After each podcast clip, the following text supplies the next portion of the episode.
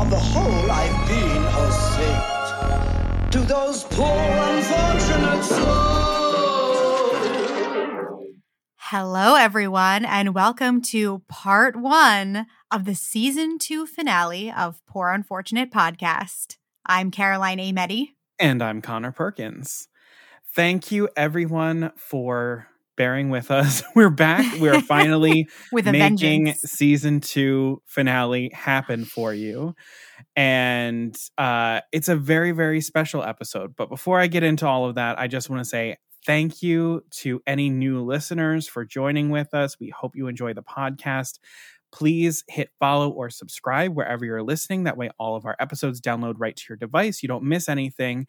And then at the end of the episode, tap 5 stars and leave a review. We're trying to hit 100 reviews before the end of season two. So we've got a little bit of ground to make up, and I know we can get there.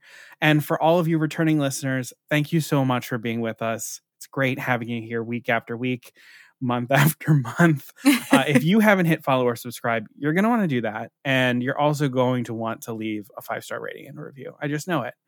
So before we get into this episode, I want to introduce some very special guests who are here. These two listeners are some of our Poor Unfortunate Fam. They're some of you all.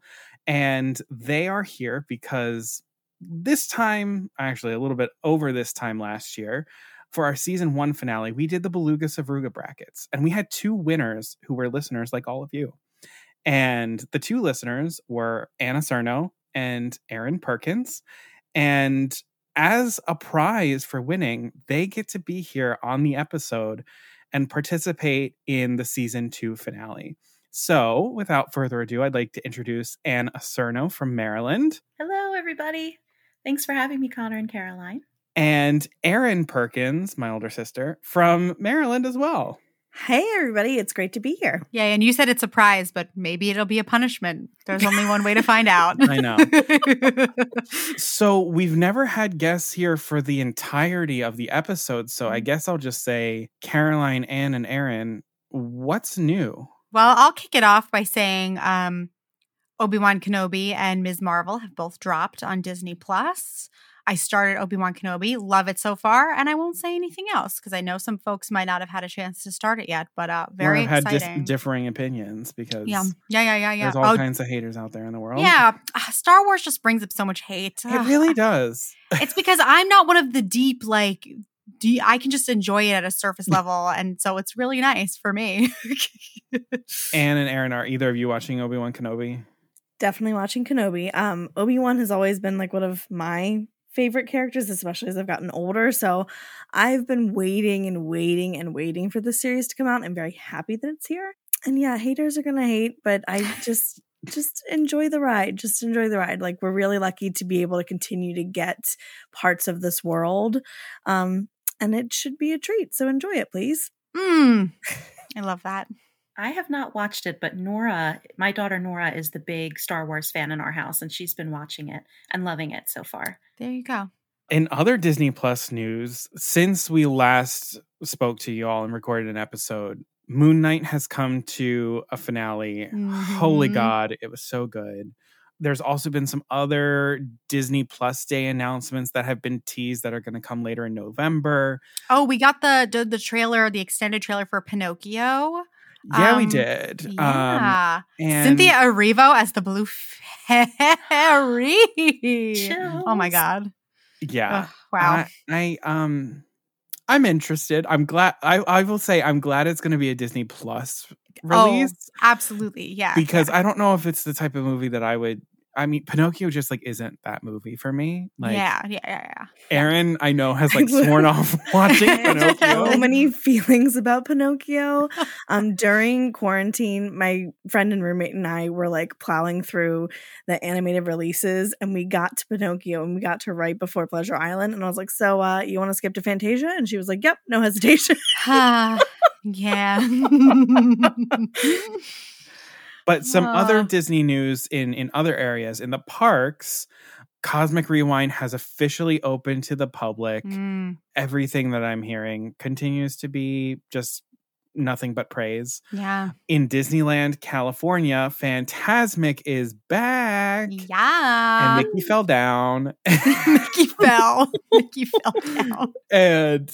But it was like, it was the perfect moment to fall down, though, because like Mickey fell down, got back up, and was like, yes, and pointed the fingers, and the sparklers came out of the fingers. I was like, that is how you save that. That is how you do it. Do we need to make shirts that say Mickey fell down? Mickey fell down. Mickey fell down. Mickey took a tumble. Oh, God.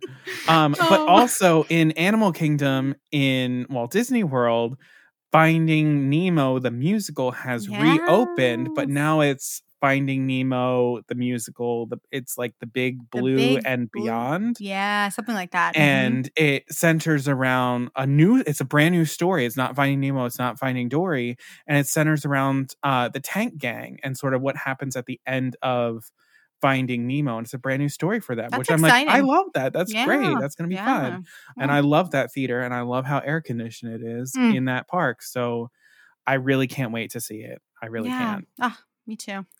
In other news, this is not quite Disney, but Connor's birthday recently passed. Yes, so it did. It was on June 9th. Happy birthday, Connor. Happy birthday, Connor. Birthday. And if you need to give him a gift, we said this on the Instagram, but if you're just catching up and you need to get him a little something, he loves a rating and review. It's free. Sue me, whatever.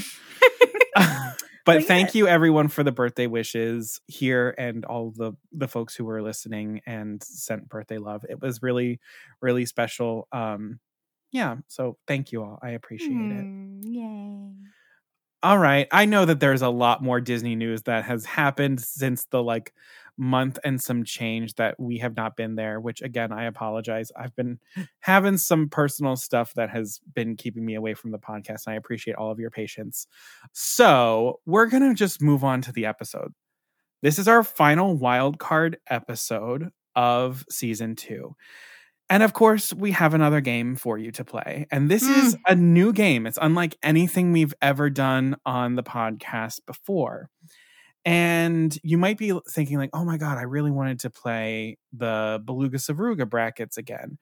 This is not that. And hopefully it's a little bit better. So this I'm calling right now the Poor Unfortunate game. And the best way to think of this is apples to apples meets debate team, and then it's doused in pixie dust and Disney magic. So I'm going to explain the rules of how this will work, and then we're just going to go ahead and play it. So there are 2 players, and there are 2 judges. Perfect, because we have 4 people on the pod today. The judges are going to read off an original scenario that was created by them prior to the episode, that is unknown to the players. Think of the green apple card. The players then must answer with the Disney character that they think best fits that scenario. And then whoever is a player who goes first for that, they'll go first, followed by the second player submitting their characters. And then once they've both given their answers, they will plead their case to the judges. And then the judges have to reach a consensus for who is the winner. And then whoever wins that gets a point. And we continue to alternate who goes first for the next 10 rounds. And whoever has the most points by the end of 10 rounds wins. However, there are some rules. Once a character has been played by a player, no one may use that character for the remainder of the game. Also, when debating, we can't talk over each other. And for the judges, if a consensus cannot be reached between the judges, both players earn the win. Uh-huh. So one of my scenarios that I sort of give you an example, the scenario could be you're stranded on the planet Hoth and you have to survive out in the cold tundra for 2 weeks. Who would you want with you as your companion? Player 1 would say Elsa. Player 2 would say Hades. Both players would debate their choices. The judges would decide. And then Elsa and Hades cannot be used for any other scenarios for the remainder of the game. Now, you all, if you are listening, you have already heard a way that you can play along with the game. So you've already submitted who you think the choices are going to be and who you think the winners are going to be. So make sure that you have your answers that you submitted in your Google form ready to see how you did. All right, so we're going to play this game twice. One where Erin and Anne are the judges, and one where they are the players. So we're going to start out with Anne and Erin being the judges. Ooh. Because honestly, we've never played this game before, and we feel like the judges is probably like a little bit easier. Aww. So yeah. I'm ready to go. Okay. Oh my gosh. Anne has her game face on. Yeah, I can tell. Anna's so ready right now. All right.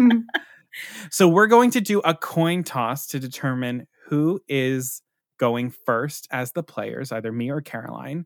So Erin, you have in your head either heroes or villains. Correct. Caroline, call it. Heroes or villains? What's she thinking? Villains. The correct answer was heroes. Well, darn. I get to go first. Villains is my default. So I know. I tried to reverse psychology and it didn't work. Yeah. No, it didn't. Okay. So go ahead, hit us with scenario number one. Scenario number one. There is another COVID-19 lockdown, and you have to quarantine with one Disney character. Who is your quarantine buddy? Oh. Who is my... Oh! Rapunzel. Oh. Okay. Caroline?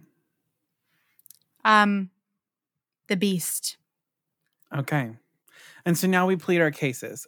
I say Rapunzel because, A, she's already done this shit before. She knows what it's like to be living alone. She knows how to do a lot of different activities. She can paint. She can play chess. She can sew. She can bake. She can just like do all kinds of stuff. So we would never be short on activities, and she'd always pretty much be game for anything. She also probably has some really good tips for like how to stay sane in all of it, because I'm sure that like a second COVID-19 lockdown would probably like break me mentally. And I also feel like with her, you probably get Pascal too. So like, it's kind of like a 2-for-1 situation here. Even if we're in her tower quarantine, like there's a lot of stuff that we can do. We can try and like, if we wanted to, we could paint a collage on the secret stairs. We can find the secret stairs and go all the way down. There's a lot of stuff to do. Also, I could probably convince her to go outside a little bit, like to that area. And that area is so beautiful. So like we'd be able to commune with nature. We'd have all the stuff. And we have Mother Gothel risking life and limb for us to go bring us groceries. So I think Rapunzel is, by standards established from the film, the go-to quarantine buddy. Wow. Beat that. All right, I'll try. So, okay, well, there's some options here. So it's like if we're quarantining where this character lives, absolutely I would want to quarantine in the castle. Oh. There's a think about the library. We would never run out of things to read, number one. But would you grow tired of reading? Never. Me? No, never. Okay. You also wouldn't ever be like, what else can we do? Well, I'm getting there. Okay. So we also have the magic mirror. For me, the way that I reacted to the pandemic is like I was extremely nervous, careful, truly did not want to go anywhere. The magic mirror would be perfect for me. I would like look at what's going on outside, and I wouldn't have to go there, and I would remain safe and healthy. Also, the Beast is 100% going to fall in love with me and then will turn into Prince Adam. And so getting to the other things that we would do to fill the time, I'll let you use your imagination. Caroline, okay? But what if you have a situation where like you don't want to have dinner with him? Are you going to have to deal with his temper now? Well, but that's the thing. Rapunzel, that's what I thought about. Want to have dinner with you. Well, first of all, I feel like I have a temper as well. So I feel like he would definitely keep me on my toes. I would not get bored. Also, for me, I think Mother Gothel being there is a huge drawback. I can't stand that woman. She's a diva. She's a gossip. Telling me that I look chubby and things, it would be over. But what if you weren't in the Beast Castle? Because we haven't established that you're quarantining. Yeah. So this is what I was going to say. So here's the thing. What if you have a gigantic beast in a New York apartment? You know me. What am I always, Connor? I am always cold. Cuddle buddies, 100%. Also, I think I would just stay entertained because it's like if he's staying in the beast form, we're going to kind of do the same thing that he and Belle did. I'm going to teach him some manners. We're going to try to cook together and I'm going to teach him how to do that. You're going to end up doing most of that work. That's okay because you know what? All of the things that we all ended up doing in the pandemic, which is reading, making sourdough starters, that gets old. But when you're sharing it with someone who just doesn't have experience with that, I just don't think that I would ever get bored. Candle making? So fine, even if we're not living in the Beast Castle, even if we're living where, in my humble abode, the key for me truly is the potential for true love, because who knows if we have another pandemic and things really go south. I mean, I want him on my side if everything turns into a zombie wasteland and we have to deal with that reality if another pandemic comes and wipes everything out. That's who I want to be stuck with, whether he's a human or a beast, actually. Big strong beast, big strong man. What can I say? Wait. So you rest your case with big strong beast, big strong man. I like that slogan. I have to say, big strong beast, big strong man. Okay, so I guess I rest my case. I haven't figured out what the determined amount of time is for debate. Oh yeah, I think it's the first person pleads their case, the second person pleads their case, and then we can interject, cross-examine sort of thing. I mean, you did pretty much interject throughout Caroline's entire... I did. And I love you. I love you so much, Connor, but still. Oh, no, I know I did. We didn't have the rules. He can't let me have anything. That's how it goes. Okay, so after that, we have new rules. The first person makes their opening statement. The second person makes their opening statement. And then we debate. Discuss. Okay. All right. Great. And do you have a something that's jumping out to you right now, a character that you're leaning towards? I mean, I was really sold on Rapunzel. If we're at my house, I would love to have Rapunzel come stay at my house. We'd have so much fun. I think my answer is Rapunzel.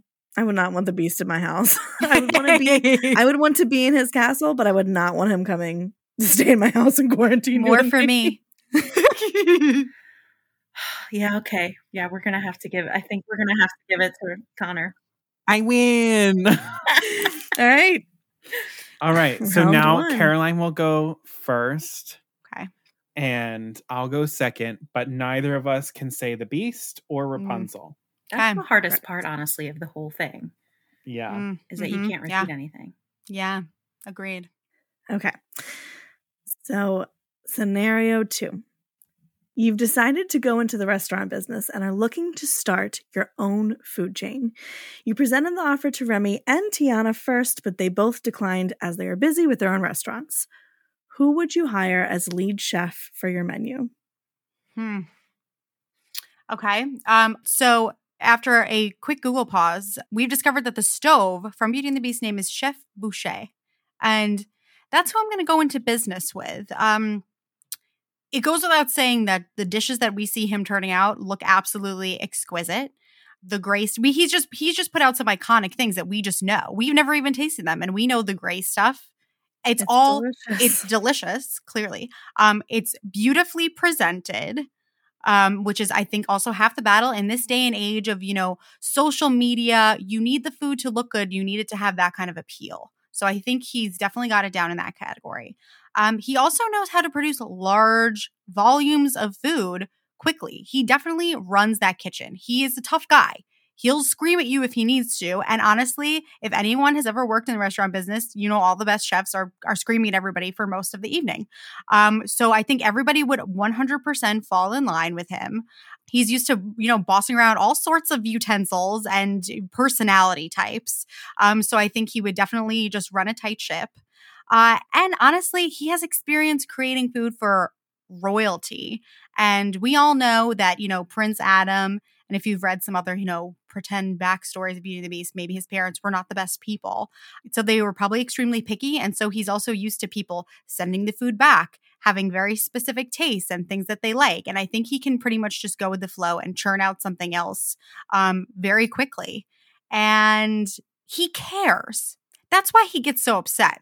But he really cares. And honestly, when you run a restaurant, it takes over your entire life. So if you don't truly love it, you're never going to last. You're going to quit. You're not going to want to do it anymore. And I can never imagine him quitting. It's everything to him.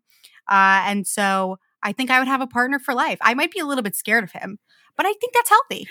I think that's healthy. All right. And you said that we're creating like a food, like a chain. Like a chain. Mm-hmm. Great. Well, I'm looking no further than another royal chef, Chef Louis. Because if there's anything we know, it's that Red Lobster and Bonefish Grill have the seafood market cornered in terms of sit-down franchise dining in the seafood cuisine category. Who do we know better who can create absolutely delectable seafood dishes than Chef Louis, for royalty nonetheless? Sure, he also has that sort of like zany, you know, but that's part of what is really attractive about him as a character. But another advantage that he has is the fact that he's human. We can put his face wherever. He can go out and do press junkets. He can really be the face of this franchise as we sweep the globe, to be completely honest. And it also helps that he has a really, really attractive testimonial from two of the most popular royals. We've got Prince Eric and we've got Ariel. You know, she was able to even find something as a vegetarian to eat in his. So like, again, we're catering to people who eat meat, who eat pescatarian, but also the vegetarians and the vegans of the world. A mer person was welcome at his table. And that's the kind of franchise that I want to build, somewhere where everyone is welcome, but also where we have a very niche clientele or a very niche offering, because somebody needs to compete with Red Lobster. And it's going to be me and Chef Louis for America. Oh, is it called? What is it called? Is it called Chef Louis? Is that all it's called? It's called La Mer. La Mer. Très bon.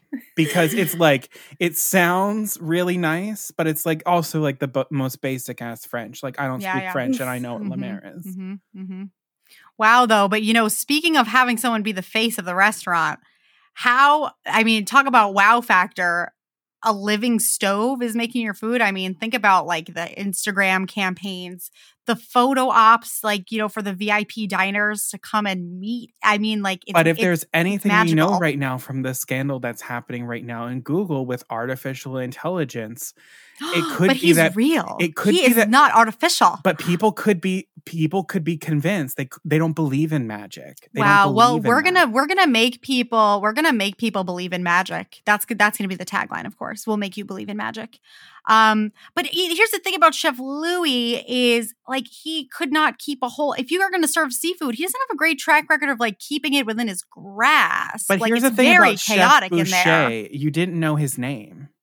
You knew Chef because Louis' name. You had to look up speak Chef for themselves. Boucher's name. But I knew the gray stuff, and what matters not the chef, the food, the food. That's why people keep coming back for the food. La poissons, baby. I rest my case. I mean, we both have, like, it'd be great if they could just, like, go into business together. No. They would hate each other. They would hate each other. They would kill each other. He would be the first person to kill a stove. I wonder if there's a backstory where they're actually related. Maybe they're brothers. Oh. Twisted Tales, get on this. Kind of like the same, like, era as well. Mm-hmm. I'm leaning Boucher. Only Why? Because he's a little bit less unhinged than Louis. I don't know how long we could last with Louis before he takes a hatchet. But here, I will. But Louis was only driven insane by the crab. But you're trying to serve shellfish. Yeah. But it was a crab that was trying to elude him. It was a crab that had an above average intelligence. That would be frustrating to anyone, would it not? No. I would be frustrated if I was dealing with a crab of above average intelligence who honked my nose. I'd be driven a little bit mad. All right. Oh.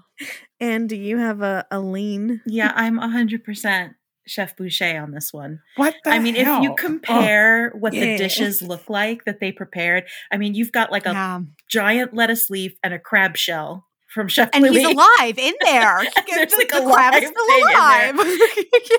It's unsanitary. It's unsanitary and dangerous. You could get a finger with him wielding that knife like that. Our franchise has the ability to go further because we're in a market that's really cornered by really only like one person. And everybody's going to get salmonella from the uncooked fish. Who's the market going to be for yet another French cuisine or yet another, you know, all-American bistro restaurant sort of situation? In terms of the viability of the franchise, Chef Louis, I'm trying. The answer, Chef Boucher. And Chef Boucher. And Femme La Boucher. 1-1. I'm winning.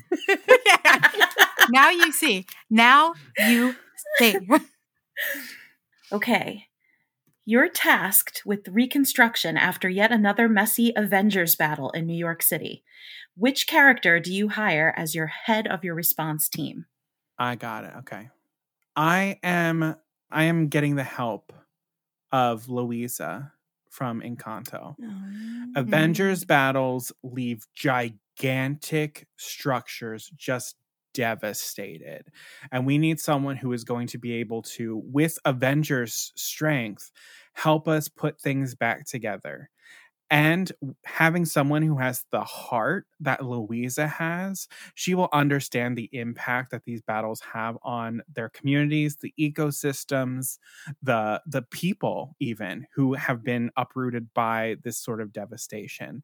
And so with that kind of heart and that kind of intelligence, that is how she will lead her operation to bring things and back together and put things right.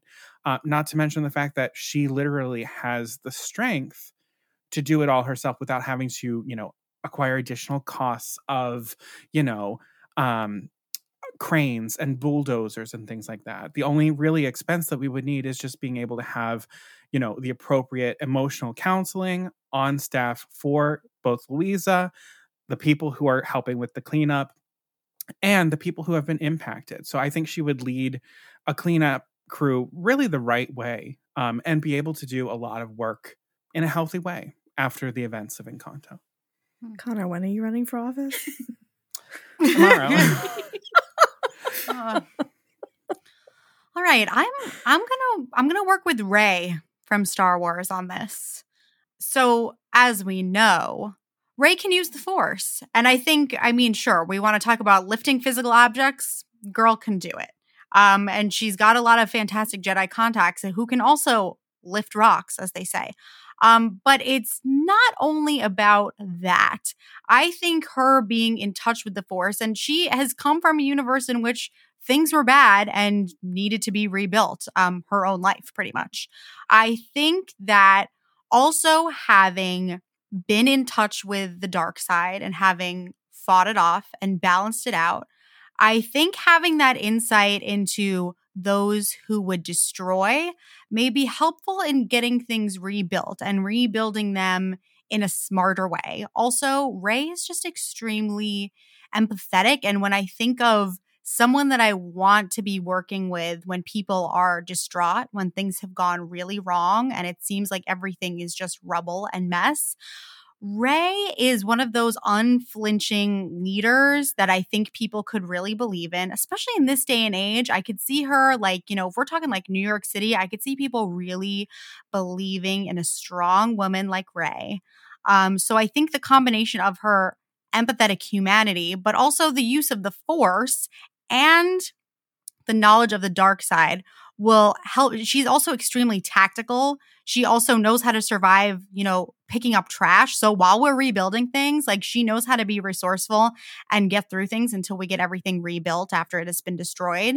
I think having someone who's that resourceful and can do a lot with nothing will be very, very helpful for us. And then also just, yeah, who knows what else she'll be able to do with the Force to not only rebuild, but to help people and help them, you know, access the parts of themselves that will help them see the light when they're, you know, everything has been destroyed. So, yeah.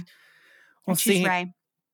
See, here's my thing with the difference between Rey and Luisa. Luisa actually has boots on the ground experience, you know, renavigating rivers, you know, rebuilding towns, making actual structural changes to the type of buildings that are going to be impacted from these types of Avengers battles. That's not something that Rey actually has physical, you know, experience doing. She hasn't rebuilt communities. She hasn't, you know, rebuilt structures. I don't know. I get that Luisa can be in sort of a fragile place herself, but at least her fragile place has not been, doesn't have a history of being destructive in the way that Rey's had. In some ways, you know, if things were to get too tough, she's a little bit unpredictable. I mean, she literally blew up an entire like space vessel with her frustration when she shot lightning out of her hand, thinking that she killed one of her good friends. So are we talking Rey at the end of her trilogy or in the middle? I guess at the end, if it's Luisa post Encanto, it's Rey post the trilogy, I would say. But yeah, even still at the end, like being a Jedi, she's not a Jedi master by the time that she finishes. And it's clearly a journey for her, and she does not have a mentor. You know, I don't want to go here, but if I'm going to go here, she doesn't even fess up to her own real name. She claims a new identity because that's not a place of... And I don't know if I really want... But why would that affect her rebuilding efforts? See, there's a trustworthiness that's in there. But there's a mental strength. We see this woman literally sweating it out, literally forcing the dark side out of her actual body. And Luisa... And I completely understand why Luisa is under so much stress. Trust me, I feel it. But I think, again, yeah, she's in such a fragile place. Even at the end of Encanto, I think that's going to be something that she's continuing to deal with. She has not fully healed from that. Her talking to Mirabelle about it is the first time that she ever expressed that to anyone. She has a lot of work to do. Look at how well she had been doing thus far. But I think she's doing on the... She had been doing that well. I think she's someone who is used to working in the background, and she does that extremely well, and that's why she feels so much pressure, because she's in the background with her family making sure everything is always okay. I don't think she's ready to take on a leadership role. I don't know if she has the ability to take on a leadership role in a community. She has remained isolated through the entire trilogy. Not by the end of the trilogy, no way. Think about I mean, I don't want to describe this scene. I don't know. No, I don't know how to talk about one of these scenes without spoiling it.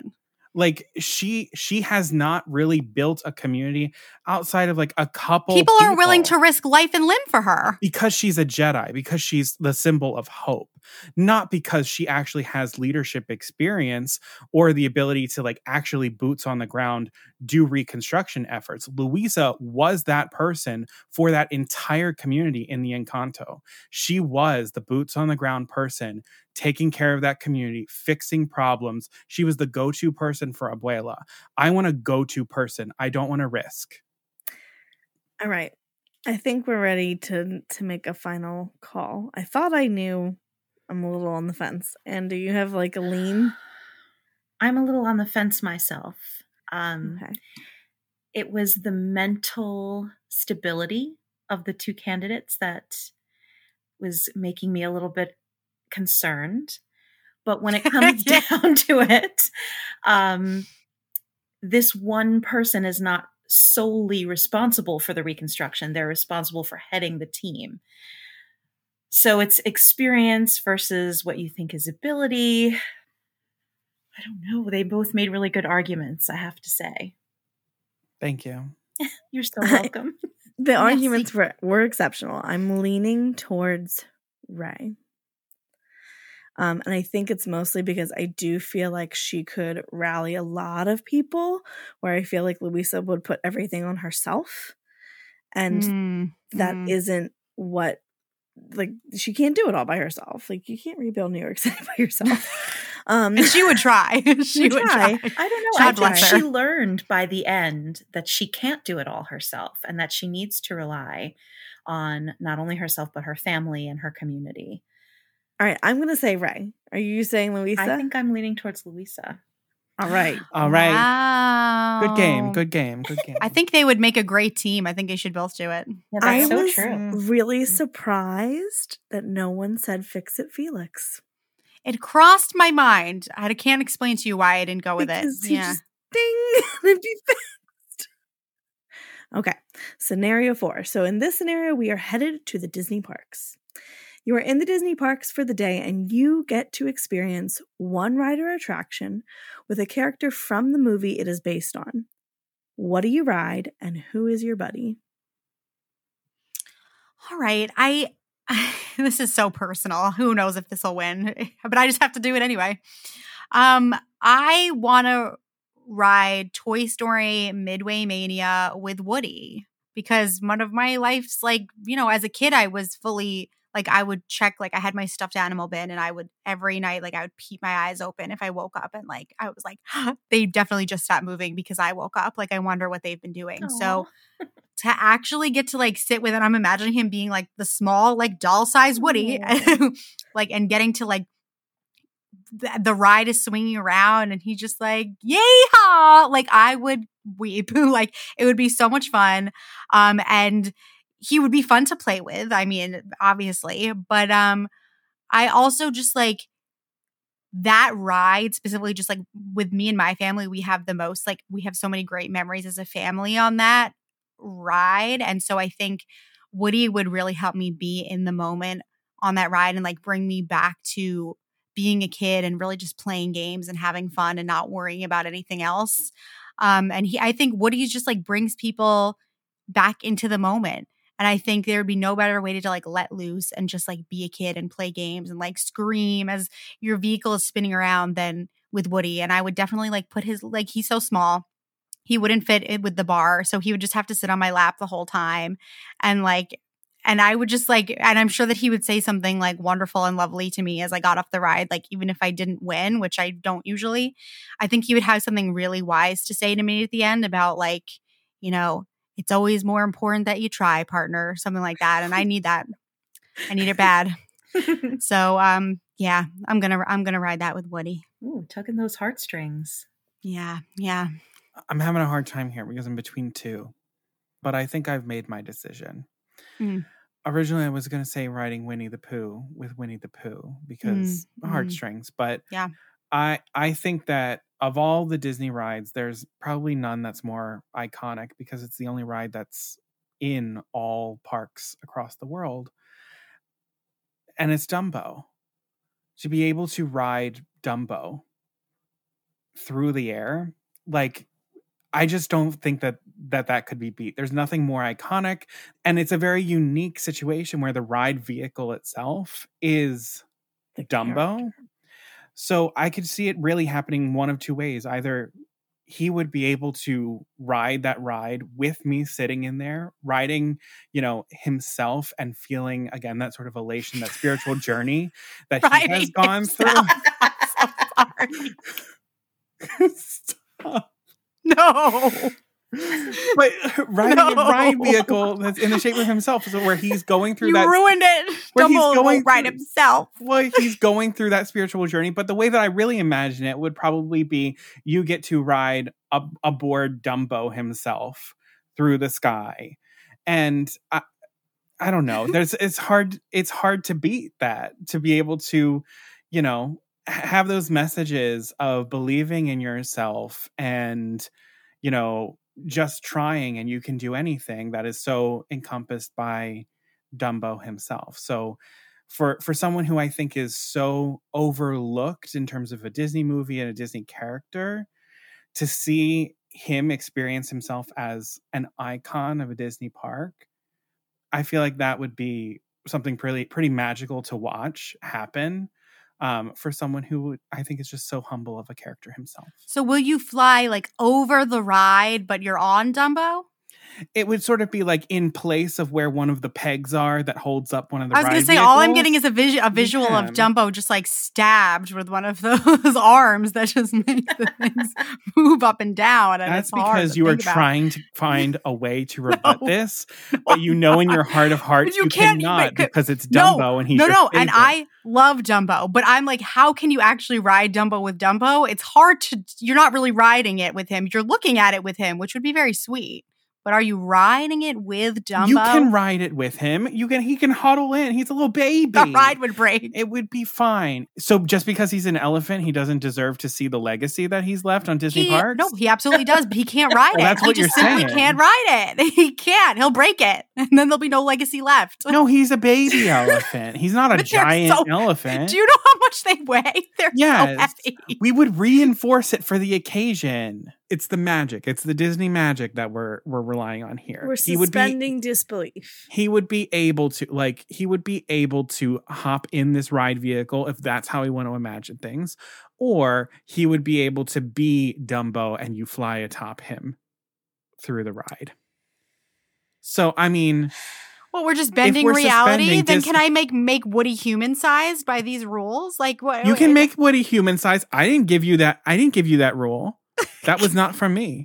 You put that on yourself. I'm making Woody human-sized, and we're going to play together, and he's going to help me win the game. I will say, though, Woody human-sized would be a little bit creepy, but that's on you. That's on you. So I know that I don't really have a whole lot of rebuttal against Woody. Playing with Woody would be a lot of fun, but I just do not think Toy Story Midway Mania is the same type of experience as the Dumbo ride is in terms of legacy, in terms of Disney parks, in terms of just overall meaning in general. I think you can't get more classic than the Dumbo ride. And the experience of being able to ride something so classic with that character, and with that character being as sweet and kind and generous as Dumbo, I feel like Dumbo versus Woody, I'd like to experience Dumbo with Dumbo.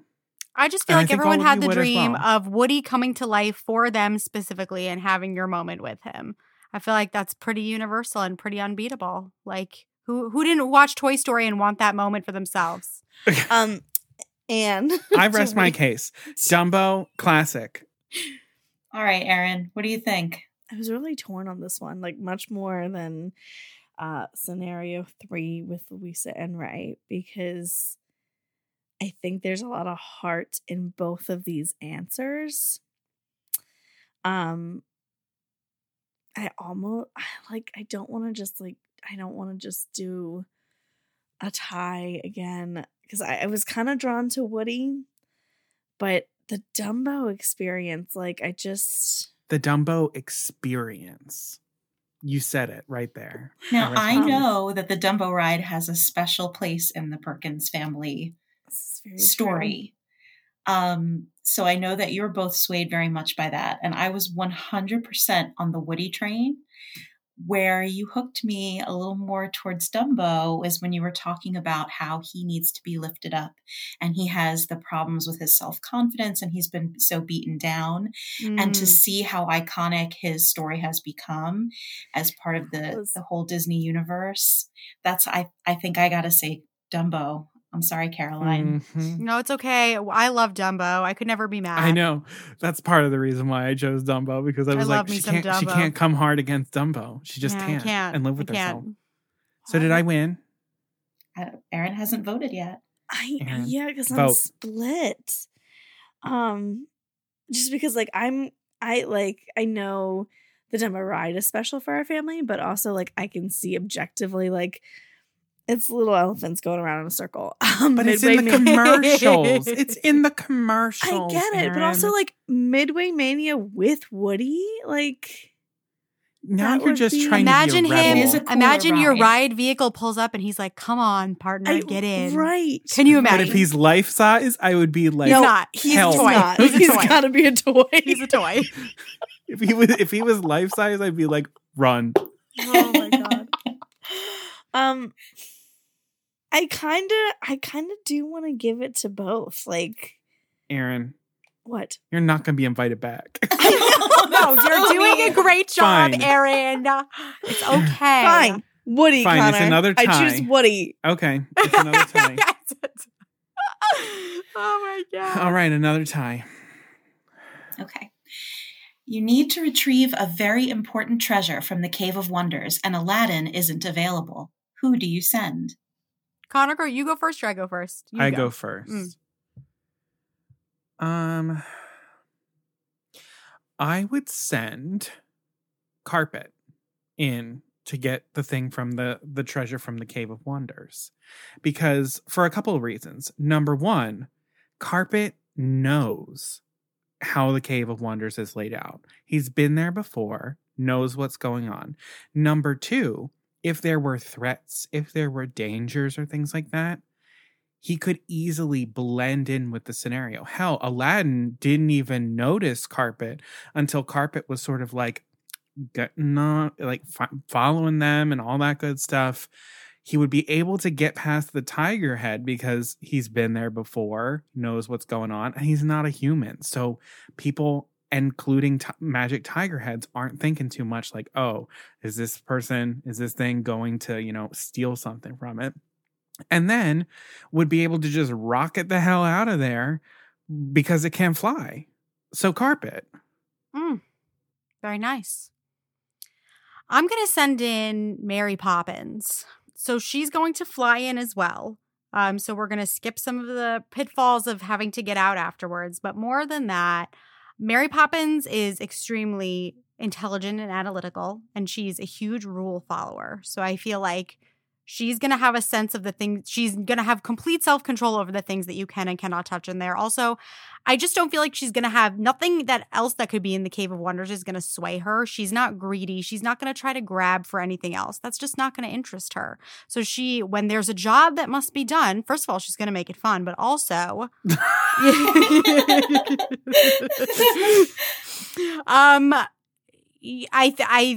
she's all about give me the task and I will complete the task in an efficient way.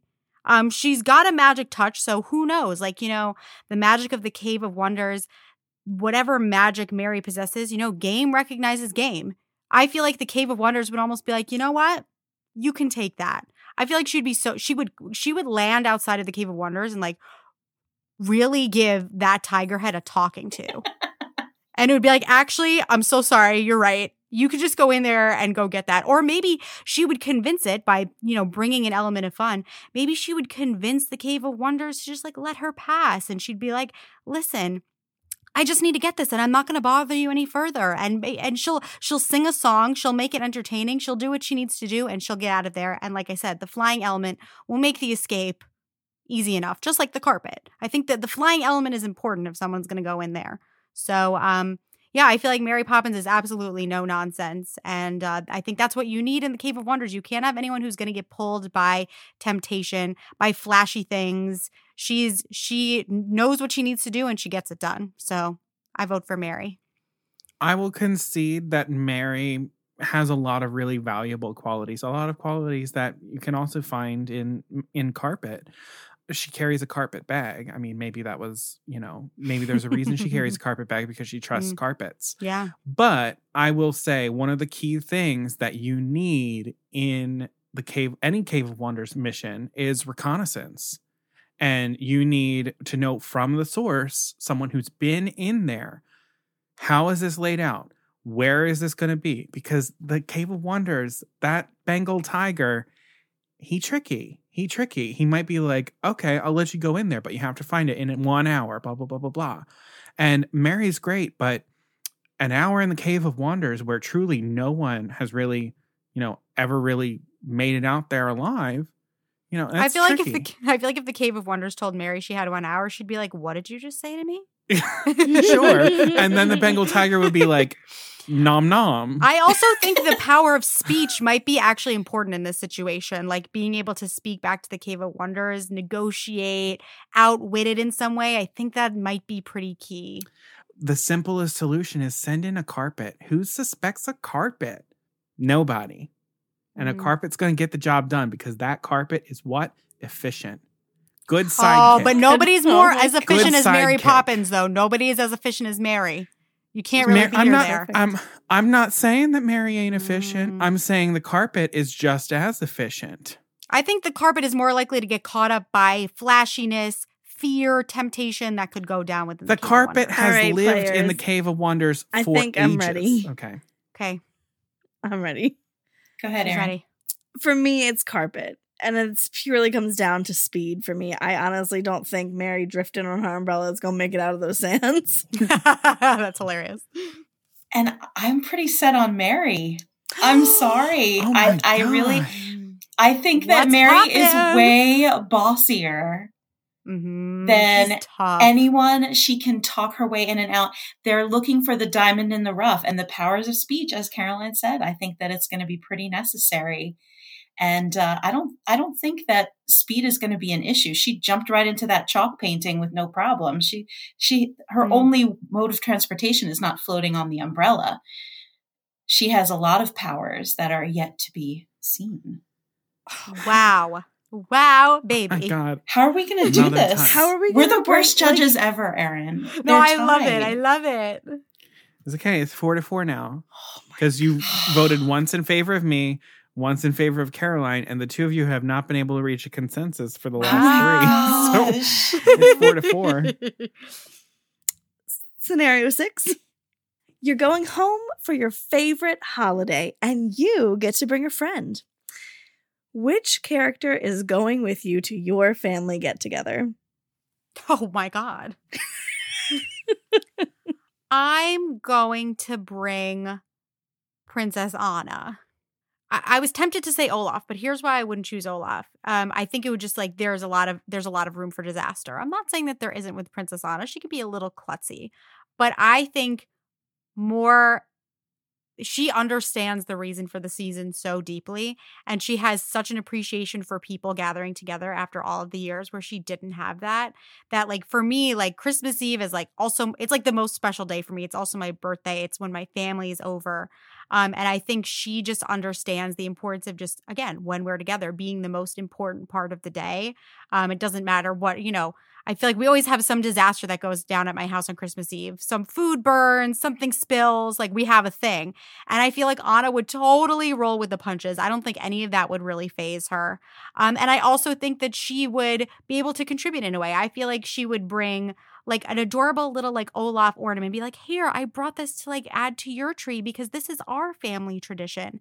I feel like she would have excellent taste in whatever dessert that she brought. And dessert is extremely important to my family on Christmas Eve. What's the dessert that you're going to bring?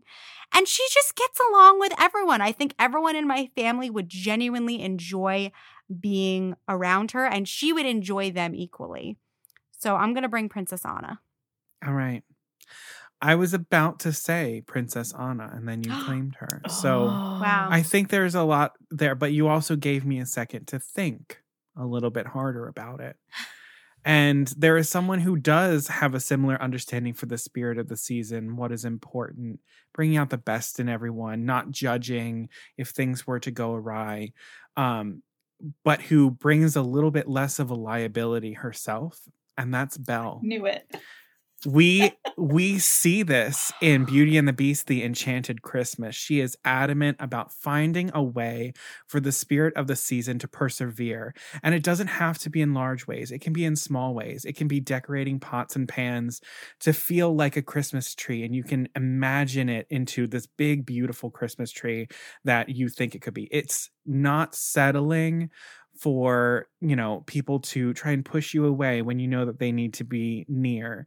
And she does it all without a sense of pretense, without, being pushy or anything like that. And even if there is a disaster or something like that, it's not going to be her doing. And it's not going to be, an accident that she caused of burning the house down, where I honestly could see Anna burning the house down. I feel like she fits very clearly in a National Lampoon's Christmas Vacation scenario. Plug Anna in there. I think I picked her because that's what my family's Christmas Eves are always like. Sure. But see, Belle and her understanding of Christmas, and seeing her, especially in Beauty and the Beast, the Enchanted Christmas, just like fight for it against people who maybe don't see Christmas as something that's like particularly important. She finds a way to sort of speak to everyone along the entire scale, from the ones who are passionate about the holidays to the ones who are disenchanted by the holidays to the ones who just outright hate the holidays. She's able to charm them all, and she would be a great asset to bring home. Right. I know. And do you want to say it first? Oh gosh, I hope that we agree. I'm going to go for Belle. Yes, I'm going for Belle as well. Yeah, that's right. Two good, very good choices. Though I will say, it was interesting you both chose Christmas, because it didn't specify a holiday. You could have brought anyone home for any holiday. Like, you could have brought Chernabog to Halloween and really been the winner on your blog. Wow. No. Mm-hmm. Yes. No. It had to be Christmas for me. I know it had to be Christmas for the two of you. I wasn't sure if it was going to be Christmas or Halloween for you, honestly. Mm-hmm. Wow. Yeah. That's so funny. No, I honestly think, thank you for the win, but I will say, if you had Anna or Belle at Christmas, it's a winner. It's going to be a fantastic holiday. It's a great time. Absolutely. I feel like Elsa would be a little too stiff. She'd be able to do some really cool magic, and she'd be like a really good party trick. But like, yep, I'd spend my whole time being like, Elsa, I need you to talk to somebody. All right. Hit us with number 7. Okay. You are running for President of the United States. Which character are you choosing for your running mate / Vice President? President of the United States, I'm bringing Sam Eagle. Because no one can do talking points that will get you the votes from Americans like Sam Eagle. He is able to ignite the patriotism that burns, for better or for worse, inside all Americans. And he will deliver those key states that you need in order to secure the White House. He also would take his duties as vice president extremely seriously and not seek to disrespect the office of the president by trying to overstep his bounds. He would see his duty to serve. He would see his duty to be a partner to me in all of this.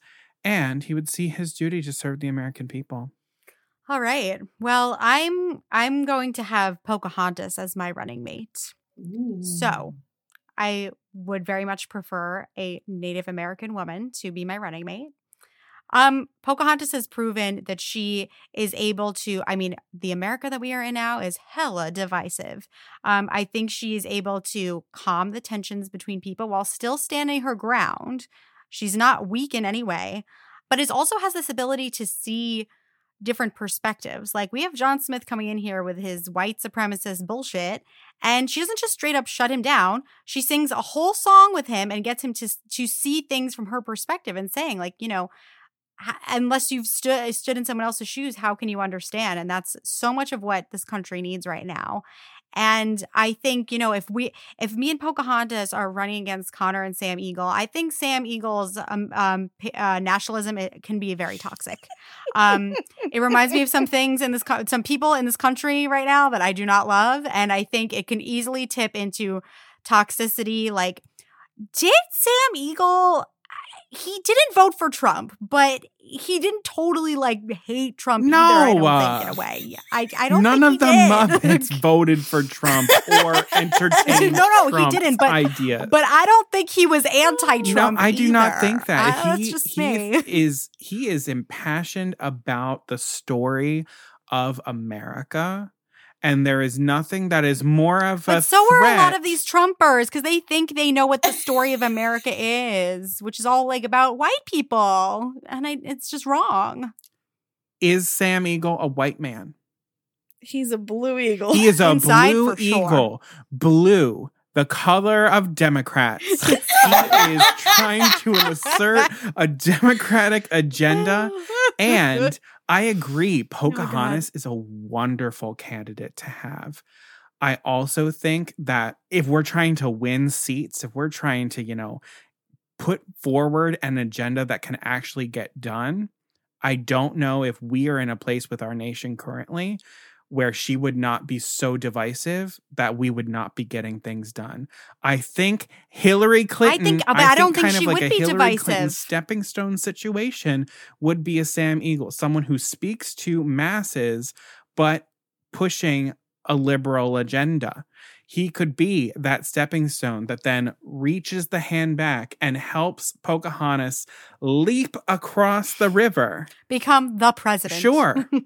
He could be a perpetual running mate. He could be Pocahontas' running mate in the next election. I think Pocahontas actually would not be the kind of person or leader who's like, oh, the folks who disagree with me, cancel them. I don't think so. She really is able to hear people out. And also, we need her. We need her in the face of the climate crisis that we are in the middle of right now. And I don't think that there's going to be anyone as much as her who is going to be here to protect the environment. And we're running out of time, people. Our planet is running out of time.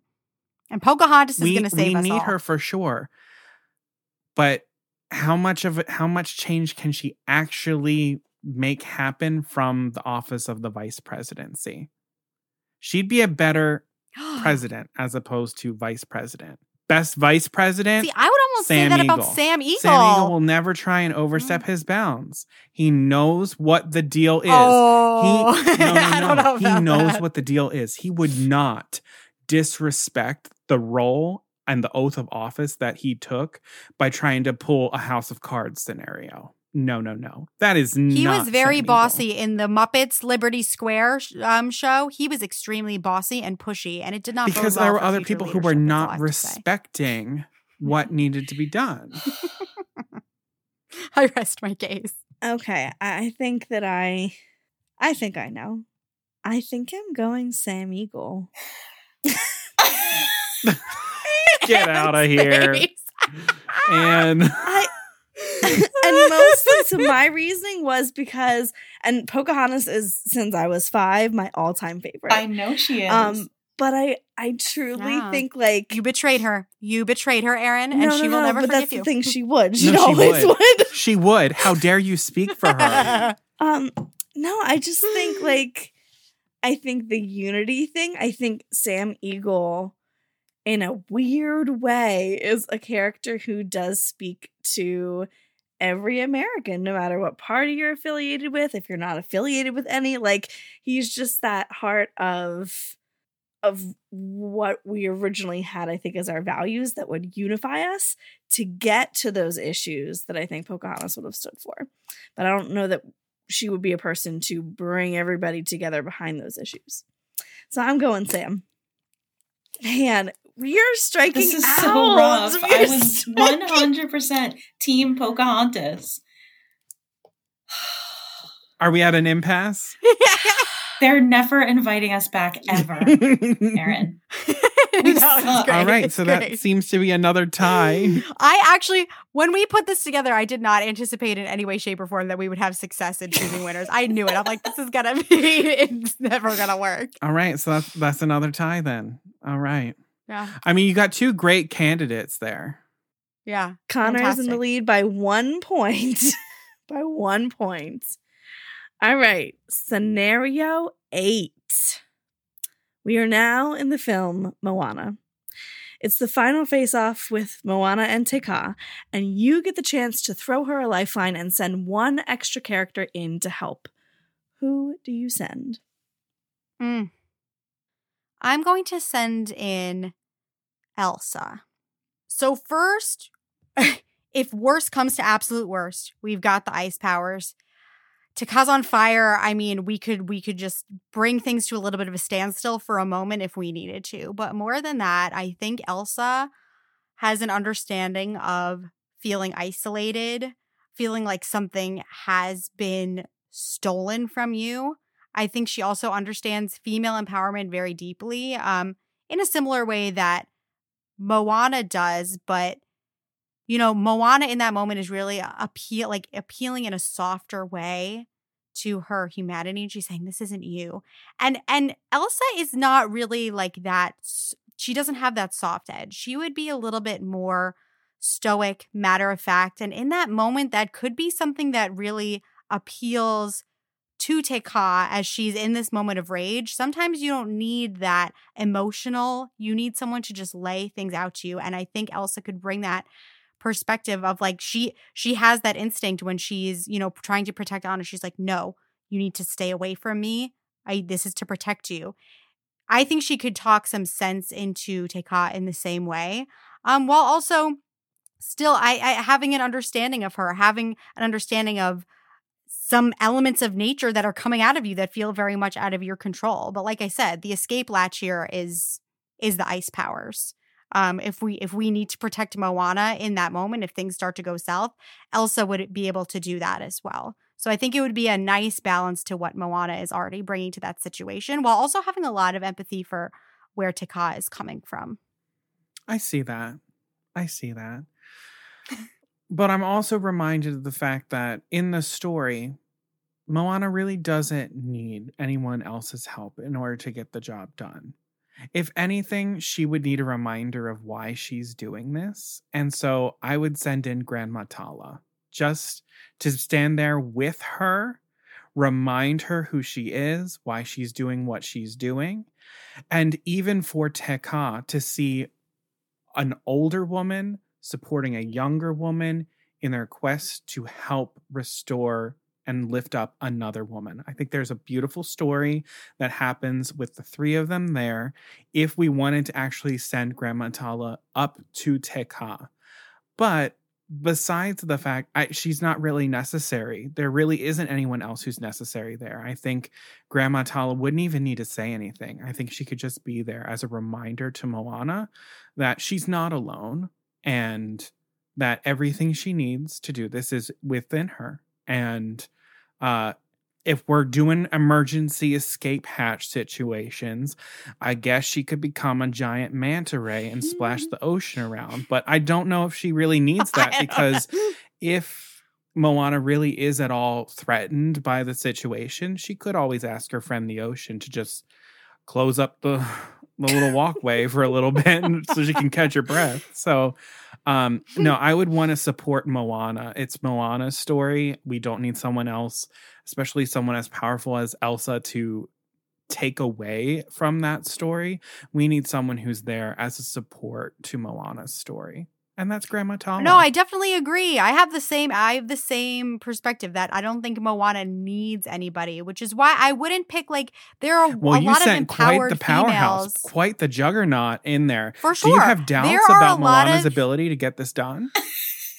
Not at all. There are a lot of empowered females I could have sent in who would have kind of sent the same message that Moana was sending, but Moana doesn't need backup in the messaging. Elsa's a stranger to Moana. Again, we have to, when you're dealing with the elements, you have to be prepared for an emergency situation. Yes, we're dealing with the elements. And I think that if Moana could have just had the ocean just take care of it, I think in the film she probably would have just done that instead of coming literal face-to-face with death. I think she would have put some – she's smart. She would have put some safety checks in place if she could have, and she didn't do that. So I think having some ice nearby is a pretty smart idea. No, she did have the safety checks in place. She tells the ocean – let her come to me. She acknowledges that there is a threat, and then the ocean obeys her. She walks up to her. So if she really needed it and was like, actually, I want the safety back, she could say, ocean, close up the path a little bit. And ocean would do that. So she's got ocean with her. I think what is needed in this thing is less so let's battle the elements and more let's embrace the spiritual journey of this film. Do you think Tekka would see Grandma Tala and like be so as pissed off as she is and just be like, I see a weak old woman and I'm just going to smash the shit out of her now because I'm mad. I don't think so. Let's not endanger Grandma.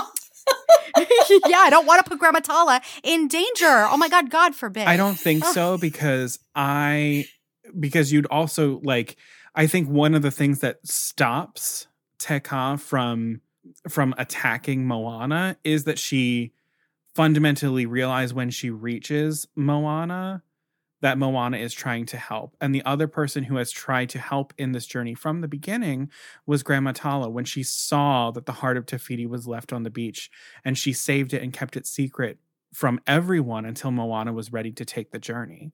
So I think she would see Grandma Tala as another person. She already would have. Well, she knew that it wasn't her purpose. I think Grandma Tala would have already solved this problem if she could have. She's not here to solve the problem. She's here to help the person who was destined to solve the problem, which is why she did not try to solve the problem on her own. She just held on to the impetus of the journey, the heart of Tafiti, until Moana was ready to take that first step. And you ready? She's not trying to solve problems here. I think if Grandma Tala was meant to be there with Moana in that moment, she would have been. She had the ability to be there, and she wasn't. She basically was. I think I know what route I'm going. I think the arguments are really good, and I think they're coming from very different schools of thoughts behind the and story. And one is right. I think, as the originator of the question, the answer that more closely matches what I asked was Elsa. Correct. I agree. And I think that if Connor went first, Connor would have said Elsa. I think 100%. So too. I honestly don't think I would. My mind immediately went to Grandma Tala. Interesting. Immediately to Grandma Tala. I'd be like, actually, it was Grandma Tala or Pua. Aww. And I was like, because what Moana needs in that situation is a friend. And someone to support her. So my mind never went to, let's send in like a heavy. Interesting. Because that's like, a beautiful perspective. I will give you that. You really had me with that. But Erin, again, being the originator of the question. And that's also how I read the question as she needs help. Who are we sending in? All right. I clearly know where you are all mine. So. All right. 2 more to go. Okay. You are trapped inside the game Sugar Rush, and the only way to escape is to beat Vanellope in a race. What character would you choose to help design your car? Design the car. Got a couple different thoughts here. I'm just trying to think. I would choose Anakin Skywalker to help me design the car, because thinking into the pod racers in Phantom Menace episode 1, he completely built that thing from scratch, was able to compete and win against people who are a lot deadlier, a lot more threatening than anything you would encounter in Sugar Rush. And in the event where the vehicle itself is becoming damaged throughout the race and becoming sabotaged, he is able to adapt and fix the problem to continue the race. And so I would have him help me design the car so that I would also be able to adapt it depending upon what the race might throw at me. Because Vanellope, she has the glitch power. So who knows what could happen. So he would be able to help me sort of anticipate situations and how to keep the car running no matter what. So Anakin Skywalker. Well, I was going to say Lightning McQueen because he is a car, but, it's too easy. And I don't think he would adapt well to the world of Sugar Rush necessarily. It's not the same. So I'm going to have the Genie design the car with me. So my first wish is going to be for, of course, I would need time to craft my wish, so it's very specific. But I would say something to the effect of the most sturdy, sleek, damage resistant race car, something like that. That'll be my first wish. And then as the race is going on, if damage does occur or I see an opponent, getting ahead of me, I'm gonna use my other wishes to upgrade the car. So I'll save 2 of the wishes, and as I can, suss out what's happening, I'm gonna upgrade the car during the race with my wishes, depending upon what kind of advantages I see my opponents have. So it's, again, I want to bring in the element of magic. We're in Sugar Rush. I think magic in this situation is going to beat out mechanical engineering. Well, that sounds like cheating to me. I'm just going to change my car depending upon what's happening, as opposed to using the car that you've already got. Not in unlimited ways, in 3 wishes. I don't know. I think Anakin might be a bit confused by the world of Sugar Rush. I don't know how well he would know. He is someone who is quite adaptable, and he is quite the quick thinker, so I do not think he would be hard-pressed to find the parallels between cars versus pod racers, not to mention the fact that with him comes actual racing expertise. So, you know, he knows this is the type of sturdy material to use, as opposed to you saying, Genie, I wish for you to give me a sturdy material. He'll give you a sturdy material, but it might not be the right kind of sturdy material. Anakin would know what the right kind. Don't worry, I've got my other two wishes just in case that goes south. Yeah, and then what happens if that runs out and then your car breaks? We're gonna pass you. That's what's gonna happen. Also, when I think of this, I imagine where the thing that Genie does, where he turns into the thing. So I want to be like racing inside the like a giant like Genie ass car too. Just the fun element of that. All right, I rest my case. I think Anakin would design a kick-ass racer. He definitely would. He definitely would. And what are you thinking? I am going with Anakin. I'm going with Anakin as well. Woohoo! That's we right. were That's consensus. Right. There you go. There you go. Okay. All right. So basically, I have to win or tie this one in order to win the game. Caroline, you have to win this one in order to win. In order to tie the game. Okay. Okay. It is the end of the school year. This one is going out to our teacher listeners and teacher family and friends. Shout out. It's been an exceptionally hard year, spoken as a teacher. So, you're a teacher and you need to call out sick. Who are you getting to sub for your class? Oh, of course. We already used Mary Poppins. Damn it. All right. I'm going to send in Mufasa.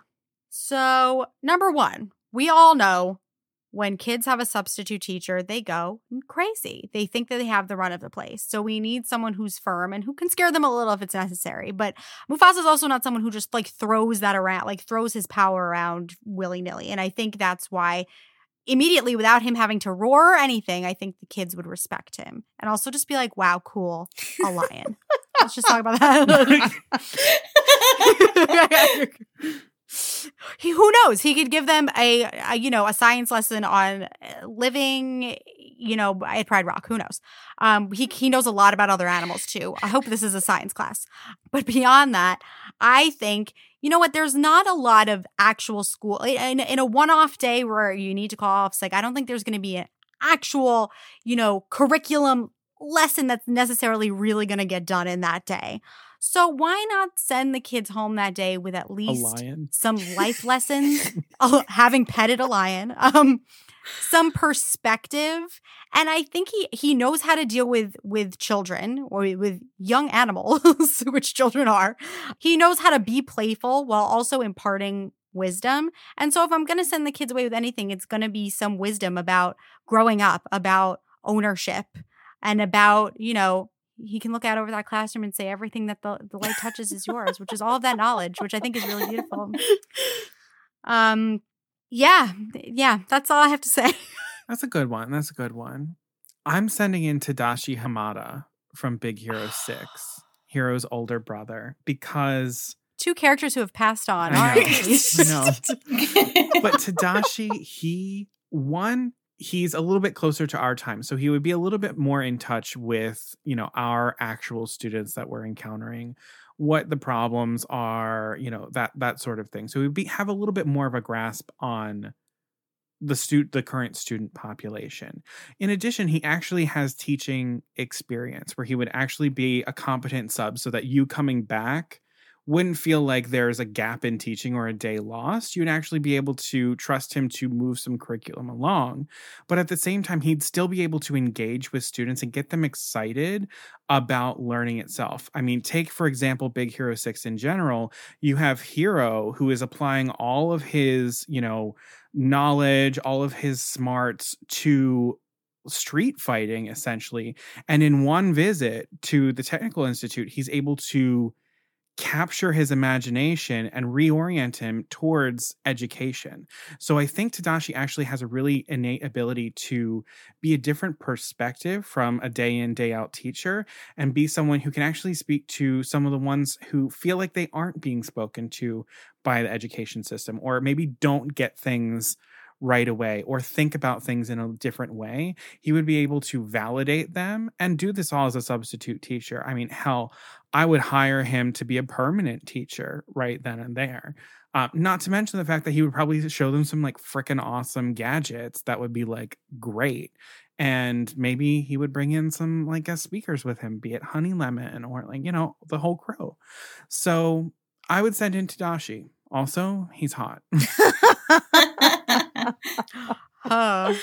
And I mean, if we're going to debate or anything, while Mufasa is great, I do feel there's a slight irresponsibility to send in a lion into a classroom. I feel like if anything, you might get more paperwork to deal with on the other end of that, from parents to, you know, supervisors. Yeah, but maybe the children will be so like shooketh that you'll come back and they'll be like, thank goodness you're back. Well, like I think Tadashi would end up showing them, like he would do the fun, show them the gadgets, and then you would come back and they'd be like, oh, you know, Mr. Tadashi showed us this like robot. Why aren't we doing that today? Why are we doing math? I don't think Tadashi would be like, here's a robot, and then be like, suck it, teacher. You've got to follow that. Because that's he wouldn't. But I think that's just how the kids would react. But see, that's how Hiro can kind of be, where he was like, but I want to do that, blah, blah, blah. And he was like, well, this is what you have to do in order to get into this school. And he inspired Hiro to like do the legwork. Kids will not take that from a substitute teacher at all. They're like, yeah, right. If the substitute teacher is as cool as Tadashi, yeah, they would. And as hot as Tadashi is. For the record, I think either of these characters could cover my class any day. Like, send in Mufasa, send in Tadashi. Great. I think I'm leaning towards Tadashi. I am leaning towards Tadashi, and it's mostly for the kid adult relationship there. That kind of makes me go like, yeah, like they could use somebody who's Simba and Mufasa and the boundaries that he establishes for him. But that's, oh my god, yeah, it's just that at the end of the day, that's more parental. That's like training you to become a king, as opposed to like, this is how you can be a contributing member to society. Shouldn't all children expect that they can grow up and be whatever they want to be? A king? I don't know. Absolutely. Like, we're trying to get away from monarchies and democratize shit. And do you have like a thought on? Yes, honestly, I would have, if we were going to tie on any question, I would like to tie on this just so that we could go to a tiebreaker question. But I was leaning towards Tadashi as well. Yay. An excellent choice. We have it. An excellent game. Alrighty, so that is the first game done. Thank you all for joining us. We will be back in a week with part 2 of the season 2 finale. But if you liked what you heard, please remember to hit follow or subscribe wherever you're listening to the podcast, so all of our episodes download right to your device. You don't miss out on anything. And be sure to leave a 5-star rating and leave a review so that you can help us reach our goal of 100 reviews on Apple Podcasts before the end of the season. And as I always say, please follow us on social media. We are at Poor Unfortunate Podcast on Facebook and Instagram, and we are at Unfortunate Pod on Twitter. So please, especially on Instagram, reach out and let us know how you did in this first round. And if you just need some more Poor Unfortunate Podcast in your life, we would love to have you join us in the Poor Unfortunate Fam, which is our private Facebook group. So Erin and Anne, who just came up with those fantastic scenarios for us, are both in the fam. So you should come over there and meet them, get to know them a bit better, and talk a bit about the episode. So we'd love to see you there. And the last thing I'll say is it does take us a little bit of money to keep the podcast up and running and coming to you all. We do have a PayPal account. It is in our episode description below and on all of the links in our social media accounts. Truly, anything you have to spare goes a long way for us. It all just helps us keep the podcast up and running and coming to you all, keeping it ad-free for the most part and free as well. You can make a one-time donation. You can make a recurring monthly donation. It could be $5, $10, more than that. It all just goes right back into the podcast. So anything you might have to spare, we truly appreciate it. Alrighty. Well, we will see you in a week for our season 2 finale and the 50th full episode of Poor Unfortunate Podcast. Wow. So until then, Beluga Savruga.